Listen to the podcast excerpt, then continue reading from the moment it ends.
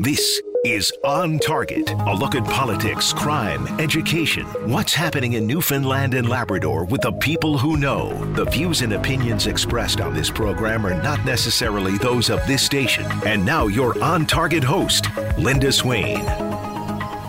And good afternoon, everyone. I'm not the type of person who uh, speaks uh, publicly about personal circumstances, but uh, our family had an experience recently that I think a lot of people can relate to. Just before Christmas, we were in the difficult position of having to put our 17 year old cat down. I'm totally realistic about it. I've had many pets over the years, and, and the poor thing was uh, clearly suffering. He was in great health until the end, but in the last few weeks, it was abundantly clear that he was going downhill. And in the last 24 hours, uh, it, you know, there, there was no question he, he was suffering tremendously, and, and that putting him down was the kindest thing to do. We are not the type to hang on to an animal longer than needs to be, if you know what I'm saying, especially when the animal is suffering. So we called our vet, but uh, couldn't get him in until the following day, and, and the animal was needed help right away.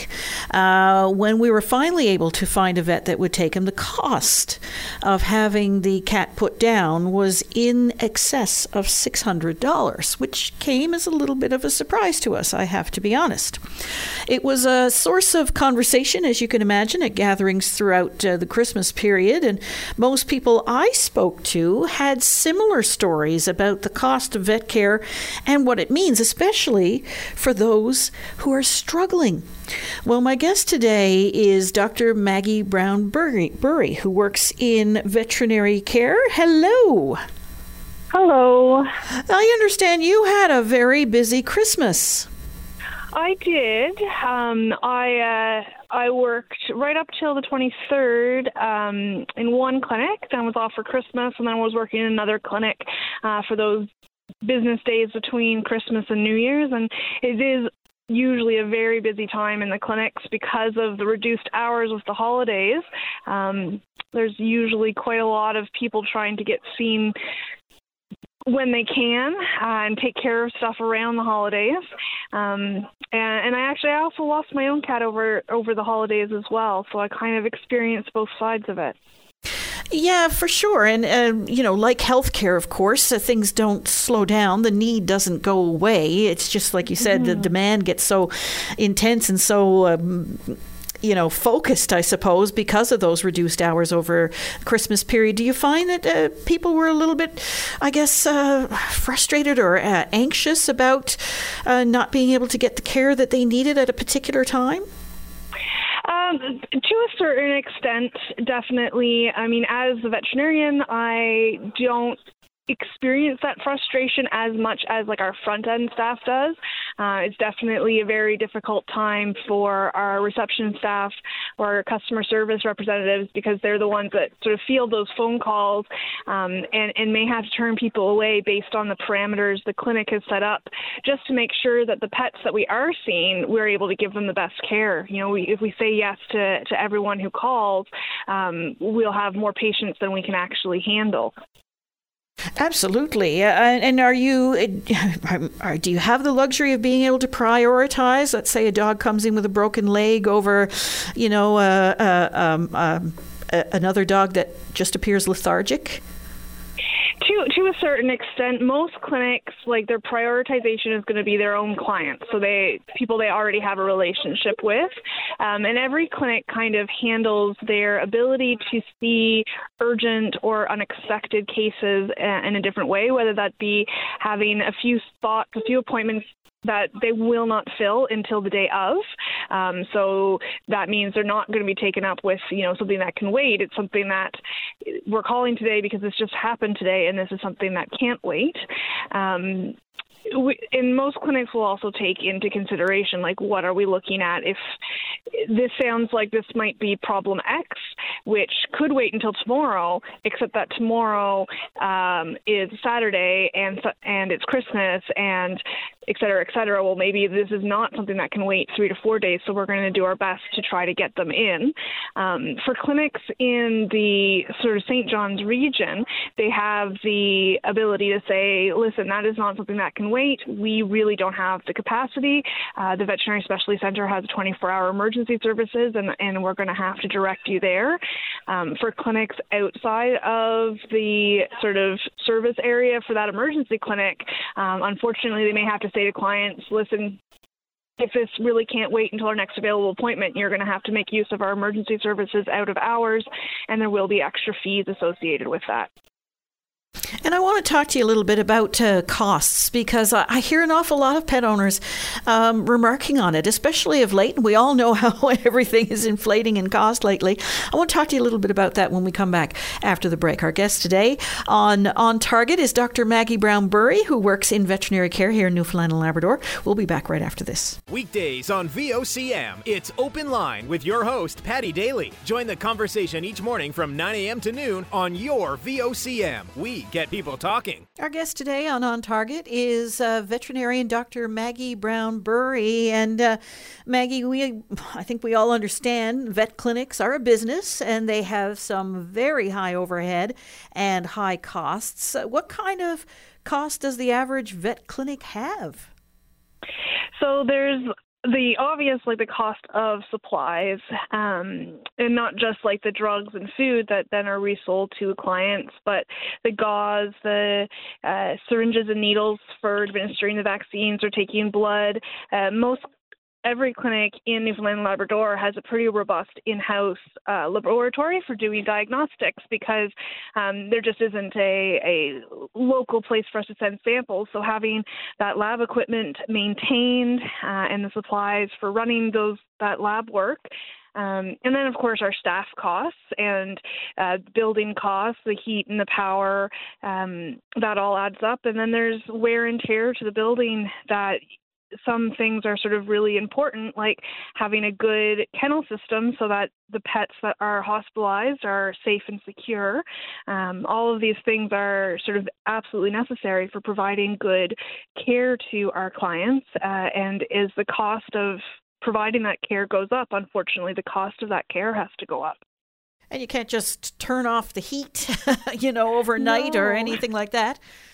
Yeah and there's like there's some ways that we might be able to reduce sort of the cost um, that one thing might be uh, for or maybe find a, a lower cost option. Uh, but usually, when we're doing that, it's to absorb the increase in something else. So, if, if we are able to find a, sort of a cheaper supplier or a more cost effective way of operating in, in a certain part of the hospital, um, we can't lower prices because we're doing that so that we can avoid raising prices because something else has become more expensive. Um, in terms of uh, the supply chain, we've heard a lot about supply chain issues, and I know that in uh, in the medical field, they're still having problems with syringes, for instance, those kinds of things. Is are are you uh, vials for collection of samples and blood? Um, are are you seeing similar types of shortages in veterinary care? We are very much seeing those shortages, and it and it varies from sort of day to day or week to week where that supply chain issue is going to hit us.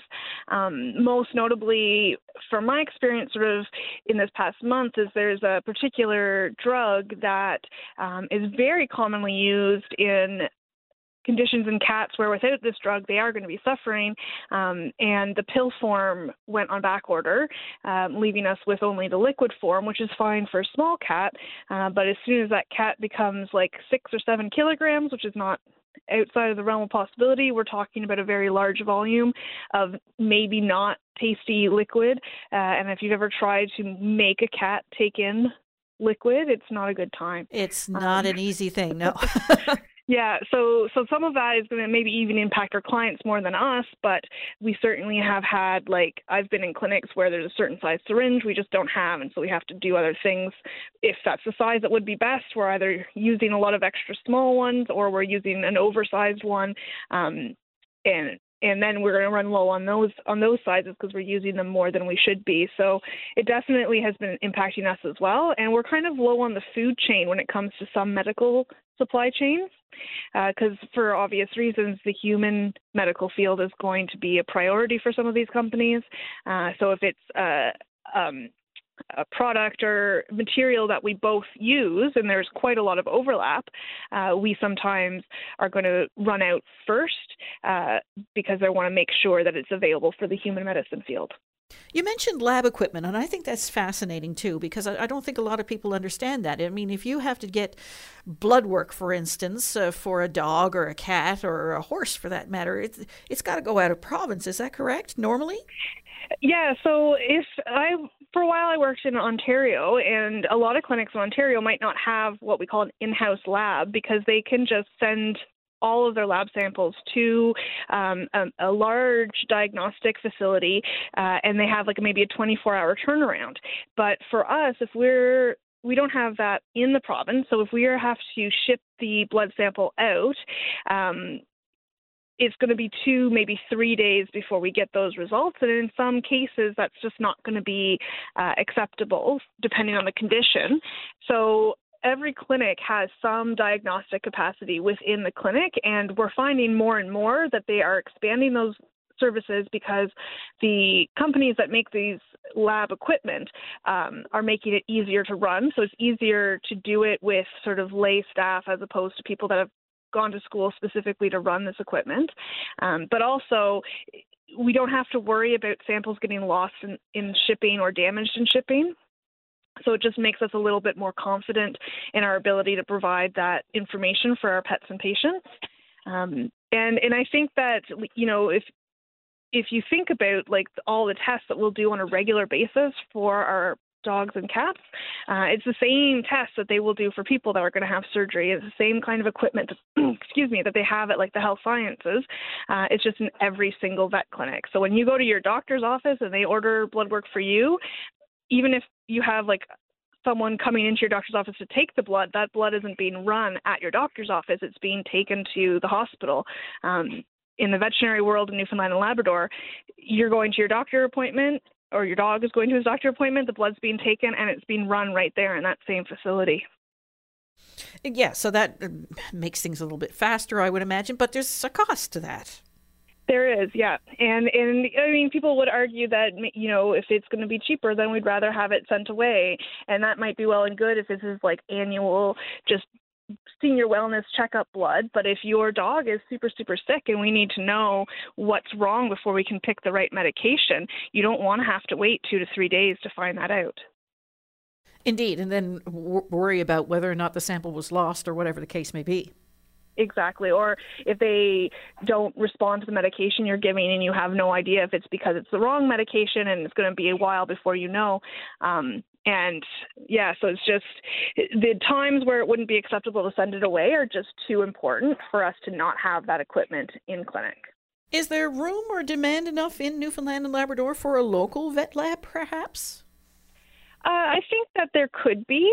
Um, you know, there's there's definitely arguments that can be made about sort of centralizing some of the services uh, and whether or not it would reduce costs overall if it was like one larger facility doing all of the samples versus every single facility doing it themselves. There are certain tests that I think clinics will always want to be doing in house, um, but there's definitely some additional tests that not all clinics offer. Um, and so you're not always going to be able to uh, get that specific test depending on which clinic you go to uh, and maybe if there was one place that had this capacity to take in samples beyond their own clients um, then that would be something that would benefit pet owners across the province and i think there you know some facilities like the veterinary specialty center uh, has looked at and considered that. And I know they have a pretty expansive diagnostic department in their facility. Um, so that's something that might happen down the road but uh, you know, our when you look at an individual clinic, the number of times that those tests might come up doesn't seem like a lot. Someone has to sort of look at how often are we requesting that test from the entire province. Indeed, and you know, while there may be potential for a lot of those tests to happen, not ne- it doesn't necessarily mean that people are going to avail of it.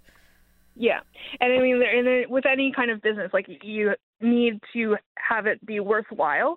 Um, the demand has to be there uh, to make the cost sort of acceptable uh, or reasonable, I guess, because if there's only two or three times that particular test is going to be requested, uh, but the equipment needs to be maintained all year long, that might not be worthwhile. Even if there is one clinic that says everyone send us your samples, it might still not be enough to make the cost per test reasonable for clients compared to sending it away.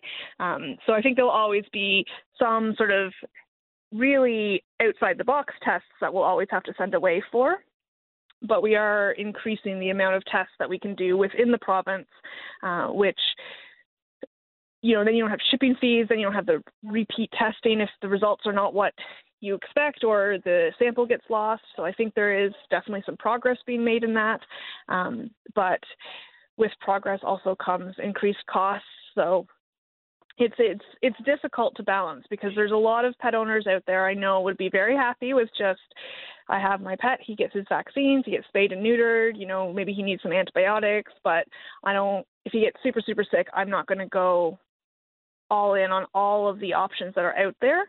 Um, but there are enough pet owners that want those options that we have to mm. find a balance between having stuff available for those who want everything that's out there um, and keeping costs overall where people are able to keep pets who are fine with not maybe having all of those bells and whistles available. Right, because there you'll always have a pet owner who's going to say, "Do whatever it takes yeah. I want you to run the gamut of everything because this little bird creature is the world to me. Yeah. Yeah. And I mean, we're very, very fortunate to have the Veterinary Specialty Center in St. John's because no matter where I am in the province, if a client says, like, what are the options for this condition? If it's something that I can't offer, the Veterinary Specialty Center probably can offer it if the owner has the means and can handle the logistics of getting their pet to St. John's. Um, and that's still going to be easier than getting the pet somewhere else in the country. Is there a, a realistic way for, um, and I know they're, they're probably doing it, uh, you know, every single day, but are, are there ways for vet clinics to reduce some of those costs? There, I mean, it depends on um, the sort of is very dependent from clinic to clinic and the situation that they're in, where they can reduce costs and where they can't. Um, you know, if a clinic is in an area where there's only one or two vets and they are on call all of the time, um, they're going to make their emergency fees sort of make it, I guess, worth their while. They're on call 24 7. They're never getting a break. Um, they don't want to come in at 2 in the morning for something that could wait. Um, and they might find a way to kind of reduce the amount of time that they're spending in the clinic. For example, there are telemedicine services where when you call in the middle of the night with an emergency, you're going to get to speak to a veterinarian it's not going to be your veterinarian, um, but that you will speak to a veterinarian, and there's a cost associated with that. But you speak to a veterinarian, and they will determine whether this can wait, or if it can't wait, then your vet will be called. Um, but because your vet is only getting called when it is truly, truly an emergency, they can kind of keep costs down a little bit because they're not in the clinic all of the time for these little things, where they're not answering the phone all of the time and getting burnt out and having to try to, you know, hire extra staff because the staff they have are overworked. So there are things you can do to kind of reduce the workload, which can make it easier to sort of keep costs down. Um, if you're in a place where it is more difficult to get supplies, for example, out in Labrador, um, that might play a part in how much you can really play with the cost of your consumables. Uh, I've worked out in Lab West, and we have had weeks go by where our deliveries doesn't arrive, and so we start to become very short on supplies. And then we just have to get whatever we can get, and it might not be the cheapest option. So there is a lot of variation from clinic to clinic. What what you can play with to try to keep the cost of doing business down so that you can reflect that lower cost to your clients. Our guest today on On Target is Dr. Maggie Brown Burry, who works in veterinary care here in Newfoundland and Labrador. We'll be back right after this. Join us for On Target, one hour in which Linda Swain examines topics that mean the most to you. On Target, weekday afternoons at 1 on your VOCM. Our guest today on On Target is Dr. Maggie Brown Burry, who works in veterinary care in Newfoundland and Labrador. And uh, um, Maggie, is pet insurance something that uh, pet owners should consider? Does that help in any way? Uh, yes, definitely. It can help a lot, especially if your pet ends up with a chronic condition. Um, for example, my dog has diabetes, and um, the depending on the pet insurance that you have, uh, the one that we have, sort of, we pay deductible when she was diagnosed, uh, and now anything that we have to pay related to her diabetes is 90% covered. We don't have to pay the deductible again. Um, and she's a large dog. She goes through one bottle of insulin a week, and I can't remember the exact cost of that one bottle of insulin, but it's like in the neighborhood of fifty to sixty dollars. Um, we had to get a sensor for monitoring her sugars because the holidays kind of did a number on her. Um, that sensor's about ninety dollars at Costco, and I just sent in my receipt, and insurance reimbursed us for ninety percent. So it's really saved us a lot of money now that she's diabetic. Um, if something like heaven forbid your dog gets hit by a car uh, and breaks a leg, like you're looking at several thousand dollars uh, in surgery to repair that. Um, easily could get up close to ten thousand dollars. So, you know, very understandable that a lot of people that is not a bill that they're going to be prepared to pay. If you have insurance and it's covering most of it, that could be the difference between being able to say yes to that surgery uh, confidently, or being able, or being having to sort of take a step back and figure out whether or not this is something that uh, your family can handle. Uh, you and I spoke previously about uh, diversification, I guess, in veterinary care. And I know in many higher population areas, they're moving to more specialized services. What does the veterinary landscape look like here, and, and is it changing? I think that in the St. John's area, there's certainly a bit of a change because the specialty center is there. So if you are a pet owner who's looking for, you know, my pet has seizures and I want to know for sure he doesn't have a brain tumor, CT, MRI, that is available to me. Obviously, those tests come with a cost. Um, but uh, you know, if if you don't want to go that road, then you stick with your general practitioner, uh, who's going to be doing some blood work, but not going to be doing some advanced imaging, uh, and still be able to manage that that seizure patient. So I think there's a little bit of that in the St. John's area with having a specialty center. Um, other forms of diversification that we'll sort of see in the industry, like having low cost um, clinics where it's like vaccines, spay and neuters, just basic preventative care for healthy pets, not really a lot of sick pet care. That's a little harder to sort of have that develop here because we have such a huge geographic area uh, with pet owners spread all over the country.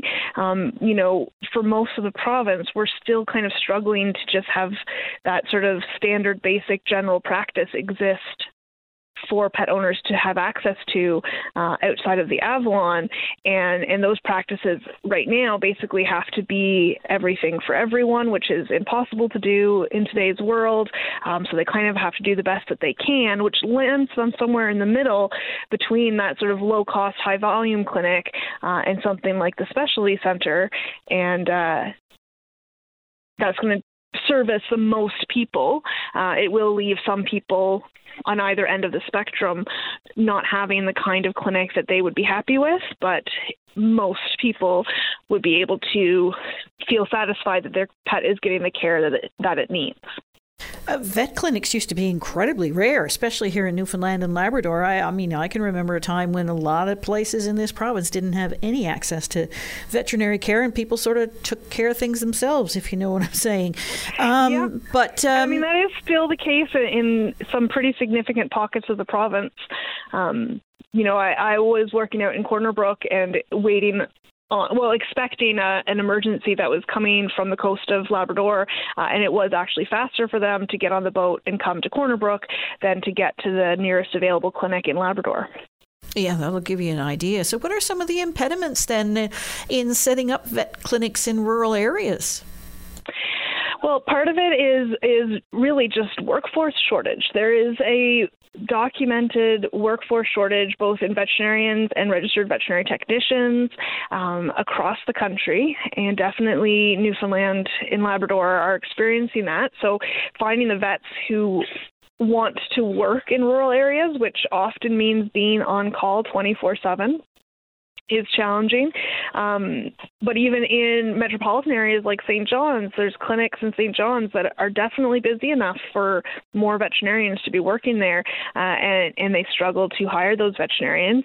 And then you need the support staff. Um, now, the veterinary technician shortage in Newfoundland and Labrador is a little bit impacted by the fact that we don't have a college that actually um, sort of graduates people that can become registered vet tech. So it's not a career choice that a lot of people will leave the province for the education and then come back for.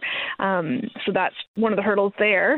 Uh, and then you just need like your reception staff and all of that. And in, in some clinics in more rural areas, we'll find even that difficult to kind of keep up with. Um, because unfortunately, it is frustrating as a pet owner if you can't get the care or the service that you want. Um, and human nature has those clients sometimes taking that out on the reception staff, uh, which then makes it hard for us to keep reception staff in the industry long term because they kind of become um, punching bags for angry clients which is you know when emotions are high especially when you're dealing yeah. with an animal that can't speak to you and you know what i'm saying uh, you just have that empathy towards the animal um, yeah. and unfortunately it comes out in some negative way sometimes yeah and i mean to circle back to your experience over the holidays um, it, it is a career path that can be very emotionally tra- draining because people go into a veterinary clinic to work because they love animals, and to then have to deal with families saying goodbye to family members, to have to deal with sick and injured animals, animals that are suffering uh, every day some people love animals and they feel um, sort of motivated by being there for those animals. Some people love animals and it just breaks their heart too much to see that suffering, uh, and, and it takes its toll, and they decide they can't they can't do that uh, any longer. I mean, I think on the Friday before Christmas, the clinic that I was at, I think we had eight euthanasias in total.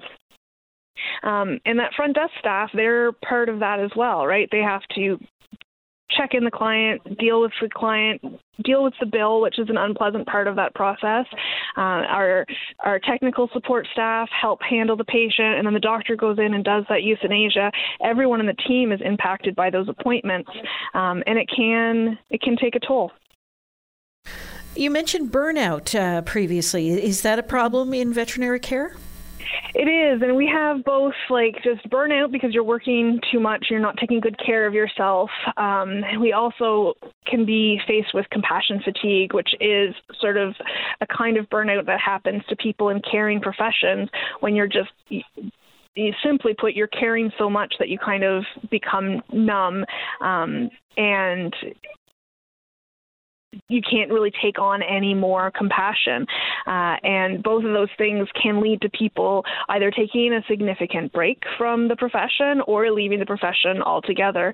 Uh, I, I do have several colleagues that have completely left clinical practice because they just burnt out um, and they have found their joy elsewhere and are not going to come back. I know some people that burnt out, took a year doing something else, tried to come back, and were like, actually, nope, I feel it already that I'm getting too stressed out. I'm getting too too I'm taking too much of the job home with me and that's not the life that I that I want uh, and so they leave the profession again um, and it's it's sad and it's unfortunate and there are ways to sort of avoid it or or um, care for yourself so that you are more resilient in face of it but we don't always have the resources for that um, and that brings us back you know to those rural clinics where the, there's only the one veterinarian servicing a large geographic area and they're on call all the time, it can be very hard for them to get the break they need to kind of recharge their batteries so they don't burn out.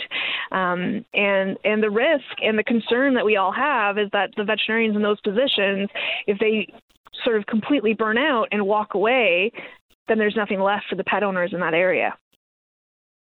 And it seems to echo so uh, closely what's happening in healthcare. Yep, I mean it's very similar because you know again it's a caring industry, so there's the compassion fatigue, uh, there's the burnout when there's just not enough doctors. Um, to cover the care and you're doing you're a human doctor because you want to help people be healthy be well you want to treat their sicknesses um, but if you feel like you can't possibly keep up you need a break and the only way to get a break is to leave um, and and then that makes it harder for all the, the caregivers you leave behind. It makes it harder for the patients you left behind.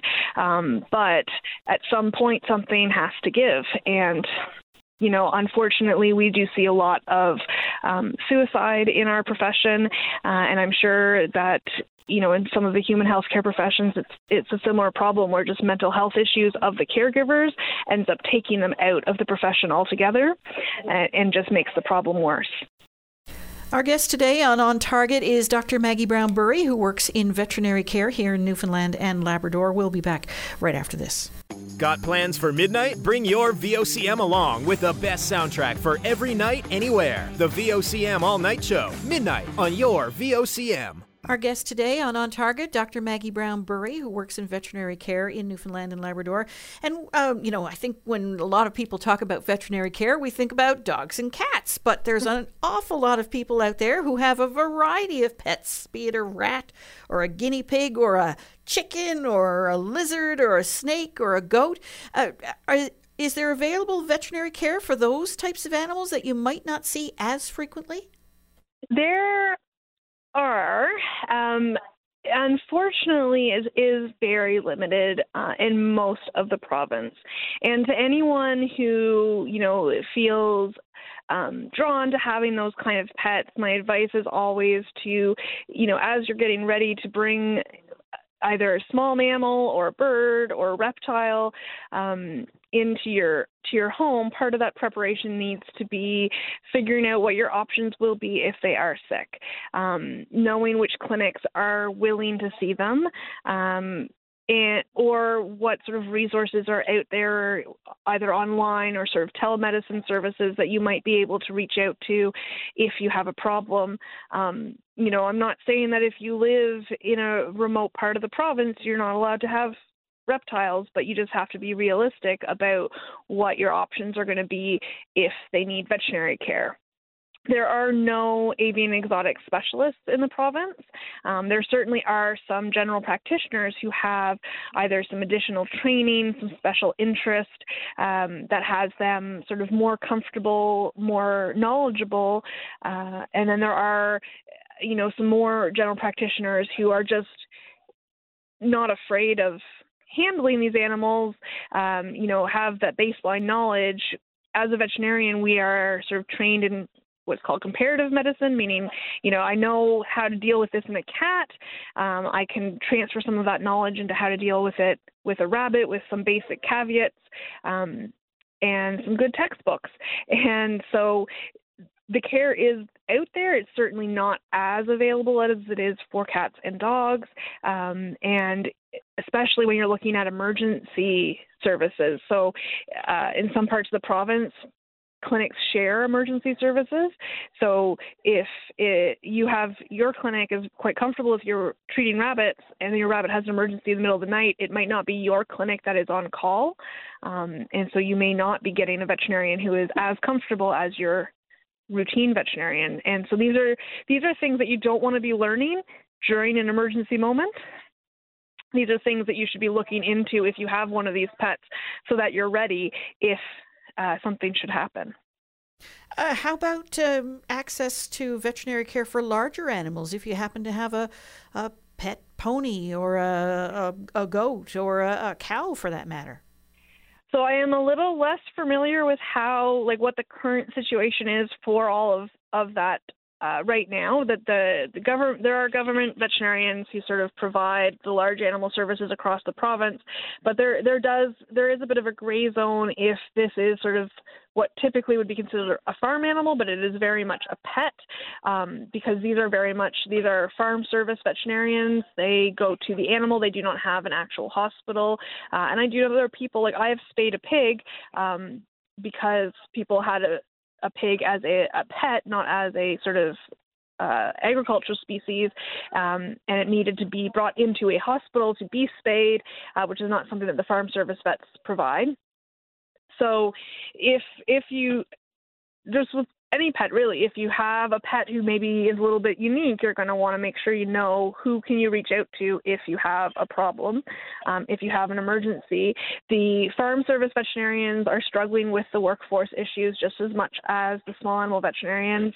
Um, and and their their veterinarians have very large service areas that they provide um, service for.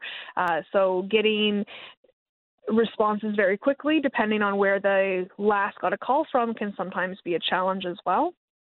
And so, just if if there's someone out there listening who has decided they want to have a goat as a pet, um, that's definitely something they should look into. Is who will they be reaching out to for help with that goat if it should become sick? Because if you just show up at a dog and cat hospital with a goat, um, you're you might not get the response you're hoping for. Right, because they are vastly different animals. Uh, does yeah. it? I mean, most of us love goats, but we oh, don't know what to do with it. I would love to have a goat. Honestly, that's one of my dreams.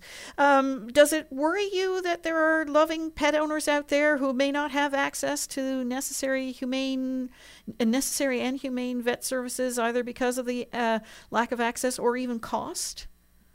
It does. It, it definitely does. And, you know, it breaks my heart when I hear stories of animals that I know were definitely suffering.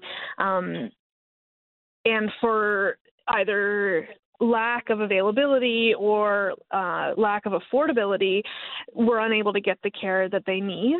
Um, we do the best that we can. And I mean, I work as a relief vet in part because I want to make sure that the vets across this province are getting the breaks that they need so they can keep practicing and keep providing that care. Um, but, you know, I mentioned earlier while working in Corner Brook, waiting on a client who was coming over from the coast of Labrador. Um, what she was worried was wrong with her cat uh, is not what was wrong with the cat. Thank God because if what she thought was wrong, she was concerned the cat had a urinary blockage and was unable to urinate. Uh, and for me, the idea of it taking six to seven hours for her to get to a clinic, just like that hurt my soul. But what else could we do? You know, I can't talk her through passing a urinary catheter over the phone. The best she could do was get the cat in the car, get on the boat, and come on down. Um, but if that cat had been unable to urinate, he would have been in agony for that entire journey. Um, and, and and that does that does sort of weigh on our minds, but we just try to do the best we can.